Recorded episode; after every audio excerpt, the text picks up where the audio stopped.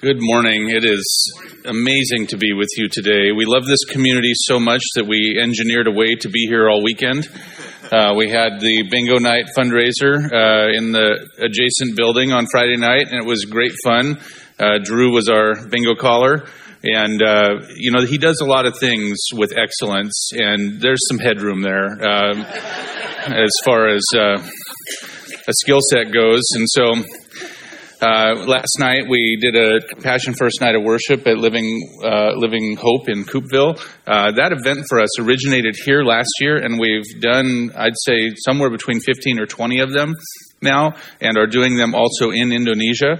And so uh, there's just been a lot for us that has started right here uh, in our Compassion First story. Uh, your support and partnership for Compassion First is a matter of history and depth and maturity. And uh, I don't say that just as a, a platitude. Uh, it started in 2005 with Hurricane Katrina, and your church sent nine teams to the Gulf. And I think that Shirley led most of those teams, um, if not all of them. Um, not all of them, uh, most of them. And uh, and the thing is about that is that you were part of the rebuilding story there you could see the progress in that neighborhood and and that their story was your story it was a shared story it was hands on um, and it was selfless service but it's quite different than what it is now that you're a continued part of our story and we're a continued part of your story but the likelihood is that none of you will ever step foot in indonesia um, where you can buy a batik shirt like this you and and that's that's selflessness. Drew and I were talking a minute ago about uh, how God engineered care for the poor. We have sacraments in the church, and it's a sacrament if it's a really important thing. Communion, the the intimacy with God as demonstrated by communion, the personal consumption of Jesus and receiving Him, baptism, the submersion of our whole lives submitted to Him, a public declaration, um, marriage, this idea that God is is a part of us, and giving, giving of alms is an engineered way of heaven to care for the poor. How much does he care for the poor? That he would make it sacramental. And that a church life is not a full life unless there is a selfless extension that we have no control over. That's what giving is, by the way. That's faithful giving. That's tithe to a church. Tithe isn't a New Testament concept, by the way. The New Testament concept is way bigger than tithe. And, the, and frankly, the Old Testament concept goes up to 30%. And I'm not saying that's what you have to do to be religiously pure. I'm just saying that when Abraham said, I'm giving you 10% Melchizedek, it was like an impulse of his heart. Nobody told him to do it. He's like, I have seen God and I got to do something, and this is something I can do. And it's and there are things that we can do. There's some things that I can do. There's some things that you can do. And and the thing is is that when I do it, you do it. And when you do it, I do it. I'm going to be in Indonesia in 5 or 6 days. And I wish you could all go with me because I wish you could meet our staff. I wish you could meet the people we serve. I'm, in, I'm uniquely positioned to do that. My wife gives me permission to go. There's things that I do, there's things that you do. We all do it all. God bless this church. This church family, this is my church family. You make us feel home here. I want to just make mention that we have important people here this weekend. Uh, two of our field directors are here. Uh, Valerie Bellamy, who oversees our field operations in partnership with our national director, and Becky Davis, who lives in Indonesia, is here. And then our uh, Tracy Espeseth, who runs our U.S. office, is also here, and they'll be around. Um, and then I just make note that there's an everyday advocate information piece here and a, uh, a response card. And this is not just for financial giving. We want you to be a part of the story and get the updates and, and everything. And however we get to share life with you is valuable to us. And so there was a $10,000 match put up for this weekend. If you do give this weekend, that'll get matched. And we are very grateful. Um, I think that that came uh, out of a family in this church, I'm pretty sure. So um, it's anonymous, um, of course, as it should be. So I want to just, I'm not bringing a big update. I'm just going to talk a minute about um, A Weary world, world, Rejoices. That's our Christmas theme. That's going to be a part of your um, of your Advent this year, uh, the arrival offering.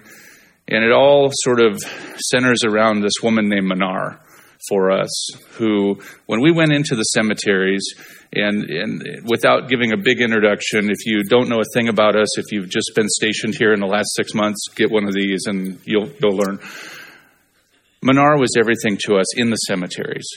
We met her about a year after we went into the Yellow Flower Cemetery, and she worked uh, at night in the cemetery, uh, selling herself to feed her family. And it's just amazing. You know, there's a theology to showing up, and and we kept showing up, and she kept showing up. And she was, her story is that she was the first of everything for us. Her oldest daughter was the first one to take an education sponsorship and to go excel in school. I believe that she was also the first one to go to college uh, out of the cemetery. Uh, uh, was the first one that we know of that left her work in the cemetery. Uh, she was the first one that I know of that started a small business, and she actually started several small businesses, and and provided for her family through different means than she had historically done. She was the first one to come to Christ, come to faith in Christ. And here's how that happened. You seem to know Jesus. What can you tell me about him? You know, that's how the Holy Spirit works, by the way. Sometimes we feel pressurized as believers that I got to get the message in. And just that pressurization is actually a lack of trust in the Holy Spirit. You know what? He got a hold of you and me. He's pretty good at it, right? We're not special.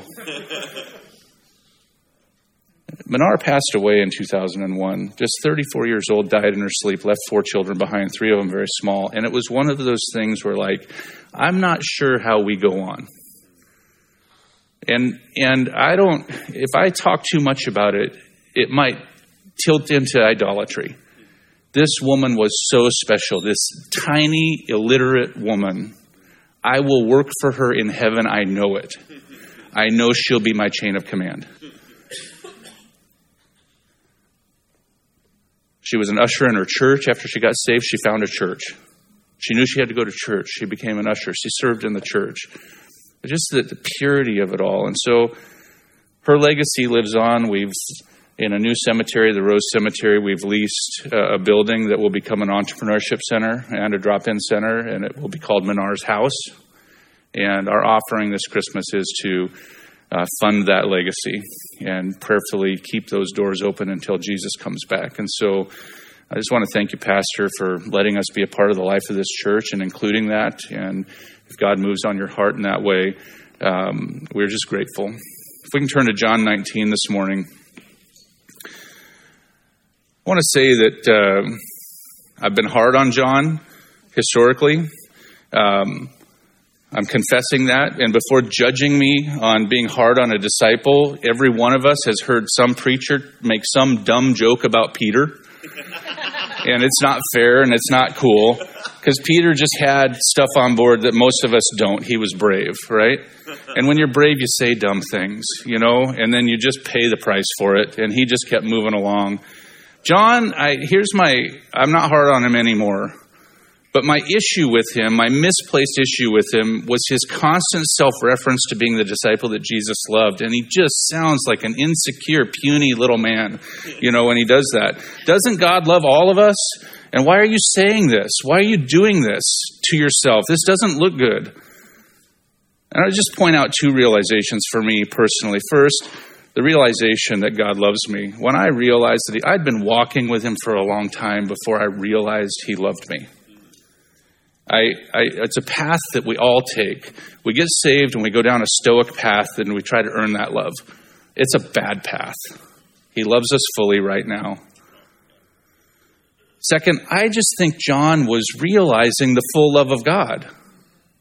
And I think what he was realizing was, no, I actually love him. And it was a softer way of him saying, you know, instead of saying, I'm the disciple that actually loved him, it was easier to say, I know he loved me. Right? You know, I think that as, a, as an organization, as a ministry, me as a pastor, we could have all of the best tools and all of the excellence in the world. And listen, I got a front row seat to a lot of work going on around the world. And there is excellence everywhere. But there is excellence without love. And it is noise. It is noise. John has some street cred on love. Mark 14 tells us that all of the disciples abandoned Jesus, but actually, John didn't. We know that Peter was in proximity to the crucifixion, but John was on the front row. We turn to John 19, I'm going to just read from the New Living Translation 25 to 27. It says, Standing near the cross were Jesus' mother and his mother's sister, Mary, the wife of Clopas, and Mary Magdalene. A lot of Marys. When Jesus saw his mother standing there beside the disciple he loved, he said to her, Dear woman, here's your son. And he said to this disciple, Here is your mother. And from then on, his, this disciple took her into his home. In this verse, we actually have one of the seven statements of the Christ from the cross. And a flyby on those statements, they were all profound, by the way. You can build a lot on the seven statements of the Christ from the cross. All of them just, just describing the tension between the, the, tension, the tension of God incarnate, fully God, fully man, dying actively on a cross. The seven statements I thirst. The fullness of humanity, I thirst. Surely today you'll be with me in paradise. What kind of mercy is this that that guy who had nothing to give was the first one to know the first fruits of heaven. It changes our thinking about who's worthy. Mom, your son. My God, my God, why have you forsaken me? How, how does he identify with us? How deep? The loneliness and the feeling of being completely forgotten by a loved one, let alone everybody else. It is finished. Into your hands I commit my spirit. And then this one bothers me. Father, forgive them. They don't know what they're doing. You know why it bothers me? I think they knew what they were doing. I mean, let's analyze that.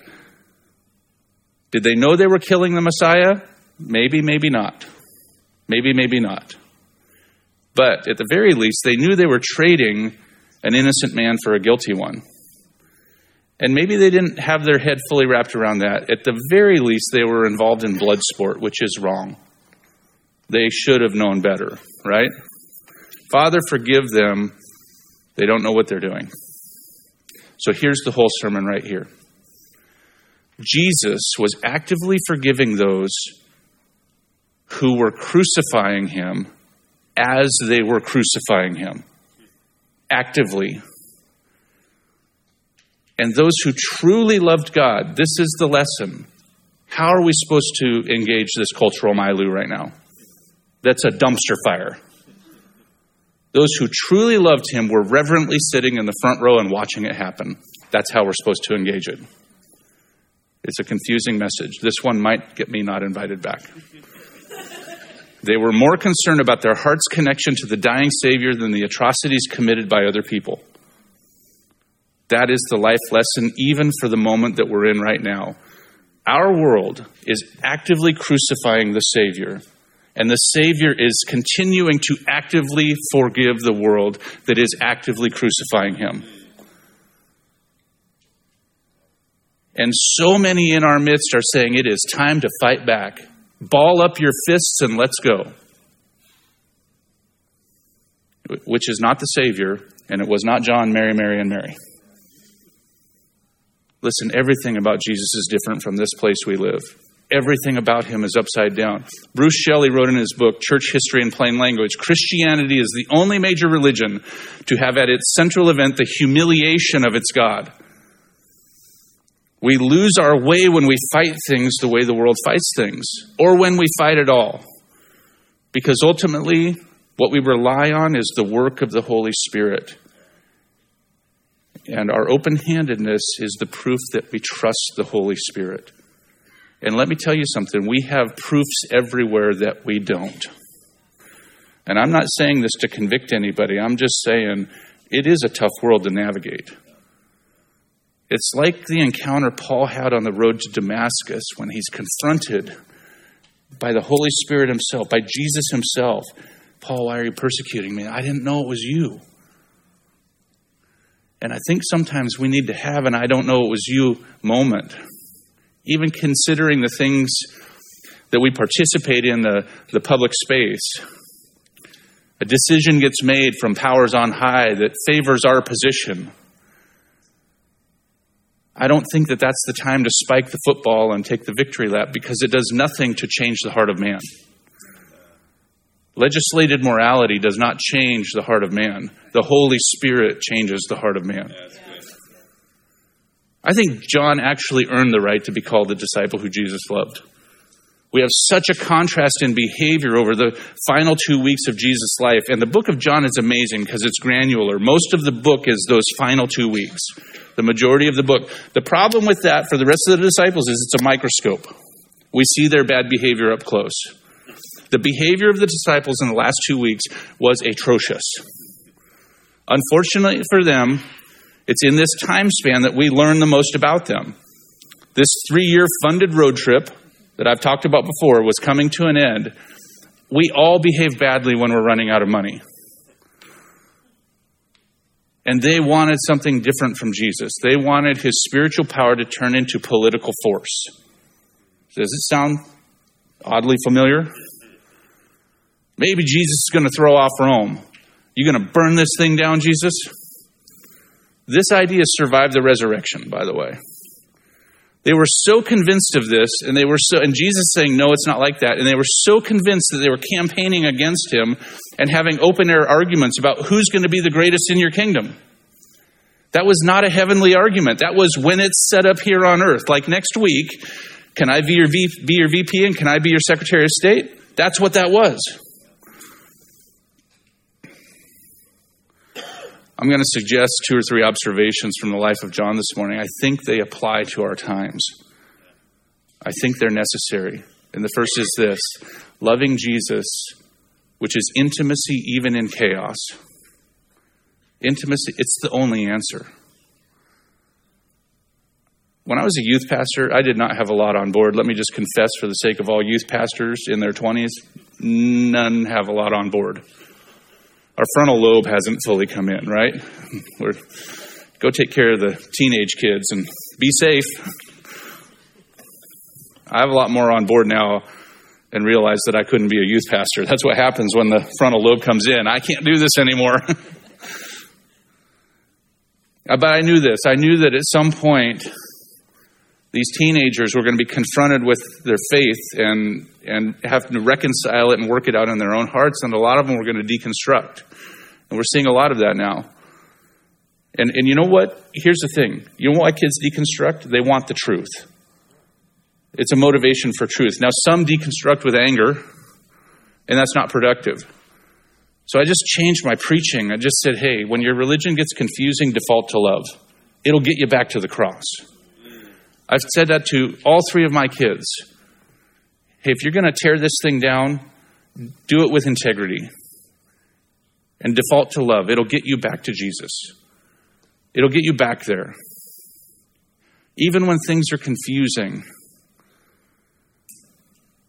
Because sometimes we just need to remember that God loves us.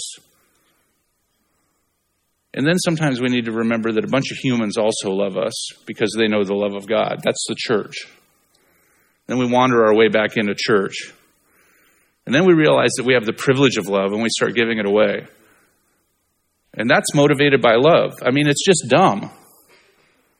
And it's just that simple. Even when things are confusing, I have to believe that John, Mary, Mary, and Mary, that in the moment of the crucifixion, their faith became confusing. I have to believe that. That this world was suddenly confusing for them. So we can say with some exemplary authority that it's this is also the right thing for us that when when our faith becomes confusing and our world is confusing that love is the answer and that love is the default. Unfortunately in the flesh it's not the thing that we run to. I am so quick to ball my fists up to fight. I am so quick i'm watching this dog trainer because i'm trying to figure out how to chill out my pit bull on youtube right and and he's talking about these dogs that lunge at other dogs, and he says, See, the problem is he likes that. You know why I do this? I like it. I like it. My daughter got in trouble for hitting when she was two years old in, in, in Sunday school, right? And I went into her room and I said, Hey, what'd you get in trouble for today? And she thought about it for a second and her eyes lit up. She goes, Hitting. It's like, sometimes hitting's the right answer, right? You know? Every pastor, Drew, myself, everybody, at every wedding that they've ever done, they've gone to 1 Corinthians 13. Patient. Love is kind. Love doesn't envy, doesn't boast, it's not proud, doesn't dishonor others. There's no qualification for others, by the way not easily angered, doesn't delight in evil, rejoices with the truth, always protects, always hopes, always perseveres. Against these things there is no law. Here's my problem love is patient. I don't have a lot of that. These things are hard. These are not my default. My default is reactivity, anger, self righteousness. I'm right, you're wrong. I have rights. I don't have to put up with that. Here's the thing we've all done this, internally at least. I'm a grace filled believer. I believe in grace for others. I don't have to put up with that though. That's my that's my boundary. It's the challenge of grace. Listen, in our cultural milieu right now, and I agree it is a mess. The culture is pouring wet cement as fast as it can and asking us to walk on it like it's been formed for a thousand years. It's a lie. I get it.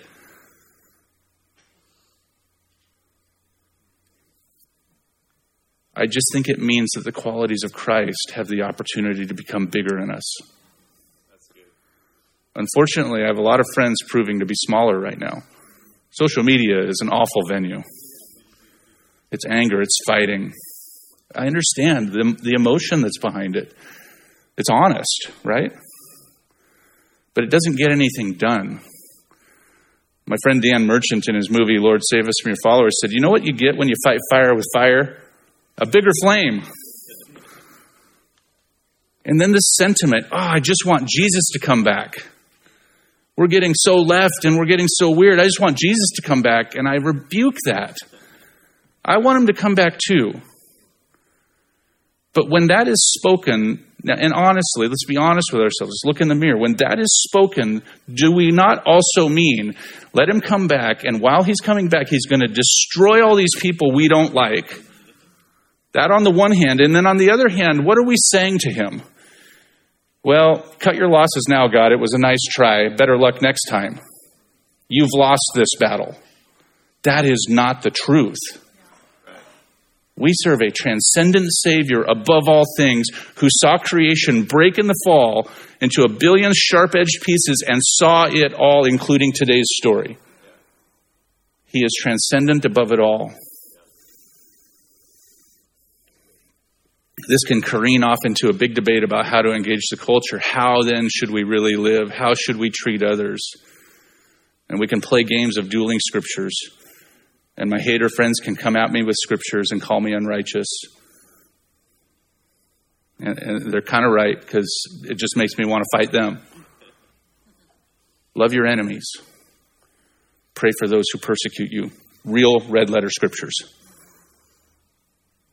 Law says, love your neighbor, hate your enemy. I say, love your enemies, pray for those who persecute you. You'll be acting as your true children of your Father in heaven. Persecution's an extreme, by the way. I think sometimes we love that word and we haven't experienced it. We opened a shelter in Bekasi, Indonesia, outside of Jakarta. It's a green zone, which means it's not only predominantly Muslim, but it's very conservative Muslim. We love the Muslims, by the way. Um, we are able to open there because of a pastor, Pastor Saroin Song. 30 years ago, planted a church in this green zone, faced persecution, life threatening persecution, and he never retaliated. He just kept loving this community. And he is now the most favored man in this community. His best friend is the Muslim mayor. He shares a parking lot with a large mosque, and they're buddies. He won. He won. He did it Jesus' way, and he prevailed. And he has peace on his life. And you know what happens when you have peace on your life? You get to share it with people like me and say, We want to do aftercare here. Come on in. You have favor here with everybody. Love your enemies. Forgiveness is a 70 times 7 metric. Jesus is different from this world, and he's different from us. Everything about him is different, and we're in pursuit of him.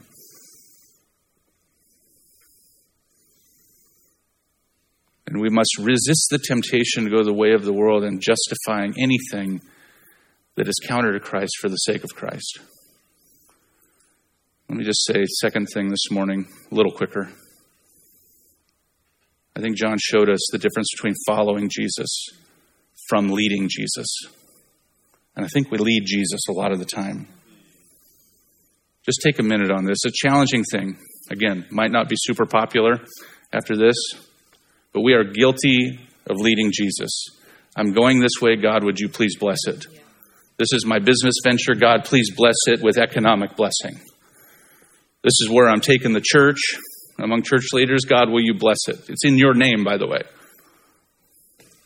Move, God. Listen, in our Pentecostal tradition, we do some things that I think are bad behavior. We yell at God, tell him what to do. Heal this person. You do it now. Even different from the imprecatory Psalms where, where David's citing a promise. I don't think God deserves to hear us yell at him. My friend Chad, he runs the Accord Network, and, and I serve on his board. It's our trade association for Christian relief and development. Has stage four lung cancer. He's two years younger than me. I am heartbroken. And my first prayer, it changed the way I pray because my first prayer, and I didn't plan this, it wasn't, it wasn't articulated in my heart before it came out of my mouth. It just said, Jesus, I'm so sorry about your friend Chad. Praying to God with empathy for the Savior. He loves us all. He hurts for us. It's one of the reasons why John is so unique. I think he's the only one that wasn't sold on a revolution. You want a biblical example of leading Jesus, manipulating Jesus? Why did Peter go into the garden conceal carry? I mean, he had that thing with him at dinner. And he had one of those conversations that a lot of us have before in front of the mirror when we're about to do something that we really know deep in our hearts that we shouldn't do. Should I take it? Should I not take it? Should I take it? Should... I'm going to take it. Why did he do that? When were they ever weaponized? He did it because he was trying to incite a riot that Jesus would have to get visually involved with to settle down, and he was trying to generate a revolution because people would follow Jesus. He was trying to engineer the overthrow of Rome. That's leading Jesus. That's God put your stamp of approval on this sinful behavior. And what did Jesus do? He actively healed the man who was actively arresting him, which looks a lot like actively forgiving the world that's actively crucifying you.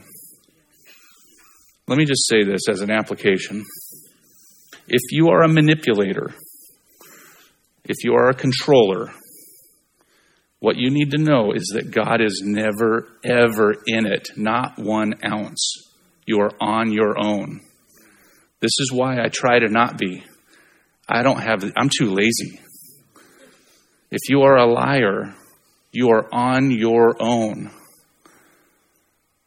It's not just that it's sin, it's that it's, it's, it's void of God.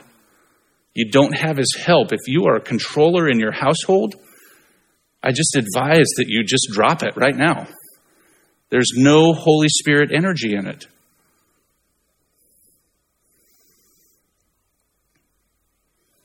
We get to follow Jesus, these graves that we serve among. There was a day when I was alone in that cemetery, and God said to me, This is where I am. You can come if you want to. We did not take Jesus there. You can come if you want to. He invites us into things that He's doing. It's actually, well, let me just finish this way to say the third thing is trusting Jesus, which I started with. It's quite different than pleasing Jesus. If you want somebody to break this theology down for you, talk to Shirley because she knows the people that wrote the books on this.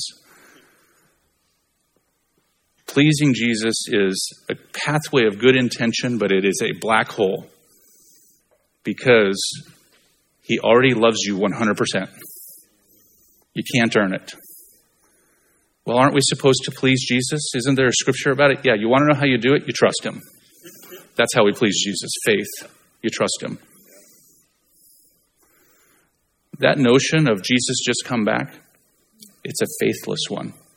It means we don't believe in God the way the Bible describes Him. Because we're telling Him, cut your losses. These people aren't worth it. It's faithless. And the measure of our pleasure before God is our faith, just believing in Him. And, and there's a modicum of it that's demonstrated in Scripture. And I pray this all the way God, I'm praying for something I don't think you're going to do. You got to change my heart, my faith about this. That the Bible says that's faith. Never have I seen such faith. Let me finish this way. In the foot of the cross worship team, you can return if you if you're here. Let's go back to the foot of the cross. We covered a lot today. It's a lot to digest. There's a lot to practically realize at the foot of the cross, and there's a lot to miss if we're far from it. John was the only disciple to get an assignment from the Christ on the cross. He was the only one that was on the front row. It's the same for us, by the way. I was years ago flying from Freetown, Sierra Leone to London. And there is not a bigger contrast than the slums of Sierra Leone to the sharp dressed, articulate flight attendants wearing these blue bonnets on British Airways Airlines. And they are, I mean, the guys, they are fit, you know, and they they speak the Queen's English, and it's just, you know, it's prim. And it wasn't a very full flight. I was in a row by myself, and there was a Leonean man across the aisle, and I think it was the first time he ever flew. And he was gripping the seat and just pulling it back and drilling his head into it and shaking. And this tall, sharp, good looking British Airways flight attendant comes and he, he kneels down and he says, Sir, can I help you? And, and this guy is just like, How do you do this? This is so frightening and he had several questions. And this British Airways flight attendant answered every question with this phrase Well, I'm a Christian man. So I put my trust in Jesus. And then he would go on and give, and then this is what I do. What do you do then? Well, I'm a Christian man. I'm telling you five, six times. I heard this man say, I'm a Christian man. And I got to tell you, I think it's the conversation starter for absolutely everything. Why are you so generous? Why is this church so generous? Well, we're Christians. It's the answer to everything. Why are we doing trunk or treat? Well, we're Christians. We're Christian men and women. Why do we do living works? Well, we're Christians. Why do we come to worship on Sunday? Well, we're Christians. We're Christian men and women. Why do we love each other? We're Christian men and women. Why do we share our burdens with each other? Why do we call each other when we get in fights with our spouses? because we need help. We're Christians. I'm a Christian man. motivates everything. I'm so grateful. It doesn't mean I have the answers. Actually, it humbles me because I'm sobered to what if I don't? But man, it's a good story. And so I just put my faith in it. And I believe it. God in heaven, can we stand together? God in heaven, we come in the name of Jesus because we believe that promise that Jesus made that we could use his name. He said you would hear us and that you would answer us. What an amazing thing. So we just believe that today. I pray for this church. What a beautiful expression of the body of Christ. And Lord, let it be even more so in the days to come. Lord, as we go into this season of the sacrament of giving alms, that you would connect us to the poor and you would show us the joy that's there, the things that we can't explain. Lord, the mysteries that even the scripture says it's like a man with a woman. You just can't explain it really. It's, but is that beautiful? And that's how beautiful you are. And so I pray for healing that needs to take place in this room. We all walk in with our intractable problems, Lord God. And may the answers just start with something like I'm a Christian man so I'm looking to you. And so, those places of pain, the scripture calls them scorched places, long dead. Scripture says that if we take care of the poor, you bring those places back to life. What a mystery. And so, Lord, we all come poor and with a desire to take care of each other. And where that's void, will you supplant that with your Holy Spirit? We invite you today. Yes. We know the scripture says that Jesus comes where he's invited. And so we invite you in. Holy Spirit, we invite you in even now. All of who you are, and surrender all of who we are. I'm not much of an evangelist, but I just feel compelled to say, with everybody's eyes closed, if you if, if today is the day that you surrender your life to Jesus, ask Him in and ask Him to forgive you of your sins. And I have no expectations on this room. I'm not going to stand here until somebody raises their hand. But if that is you, if that is the Holy Spirit working in your heart today, would you raise your hand and allow me to pray with you? And I see you over here, and I see you, and I see you two in the back. Is there anybody else? I don't want to miss you. I want to acknowledge you. Would you agree with me in this prayer, those that have your hands raised? Jesus, we come to you with all of who we are, and we take this trade, all of who you are. Would you forgive us of our sins? And Lord, this day, may we surrender to you and know what it means to know you and love you in the manner that you intend, and not that any human would tell us, but that we would know you and we thank you for it. Thank you for this free gift of salvation today. Unearned grace. And we surrender the things in our lives that need to be healed. In Jesus' name, amen.